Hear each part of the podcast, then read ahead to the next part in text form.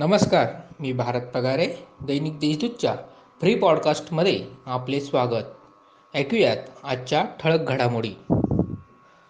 अंजनेरी गडावर जाण्यासाठी मुळेगावपासून थेट गडाच्या माथ्यापर्यंत सुमारे चौदा किलोमीटरचा पक्का रस्ता करण्याचा प्रस्ताव पश्चिम वन विभागाकडे पाठवण्यात आला आहे.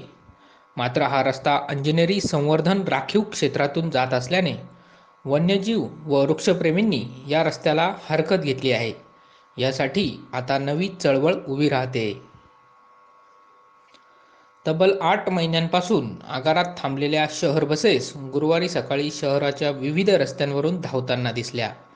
मिशन बिगेन अगेन अंतर्गत सुरू केलेल्या एस टी बस पाठोपाठ नाशिक शहराची जीवनवाहिनी असलेली शहर बस सेवा पुन्हा सुरू करण्यात आली आहे. विविध सहा मार्गांवरून धावलेल्या शहर बसला पहिल्याच दिवशी प्रवाशांनी प्रतिसाद दिला. गोसावी समाजाचे संशोधन होऊन त्यांना आदिवासी बांधवांच्या सवलती मिळाव्या अशी मागणी विधानसभा उपाध्यक्ष नरहरी झिरवाळ यांच्याकडे समाज बांधवांनी केली आहे.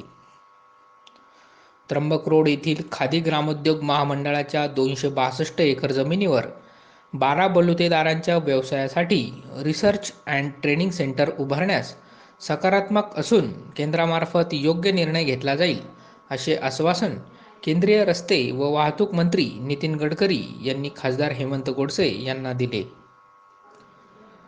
पंधराव्या वित्त आयोगाअंतर्गत प्राप्त झालेला तब्बल सोळा कोटी चाळीस लाखांचा निधी गेल्या दोन महिन्यांपासून पडून आहे.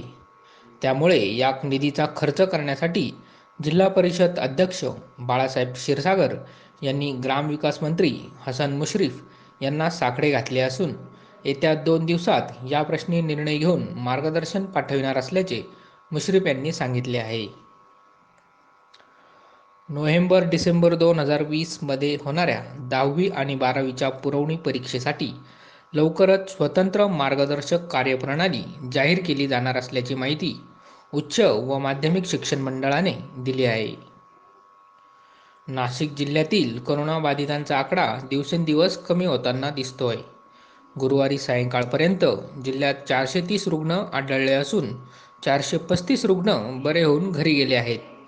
आत्तापर्यंत जिल्ह्यात एक्क्याण्णव हजार करोनाबाधित आढळले असून त्यातील ब्याऐंशी हजार नऊशे रुग्ण बरे झाले आहेत. सध्या सहा हजार चारशे रुग्ण उपचार घेत असून एकूण सोळाशे अठ्ठावीस जणांचा करोनाने मृत्यू झाला आहे.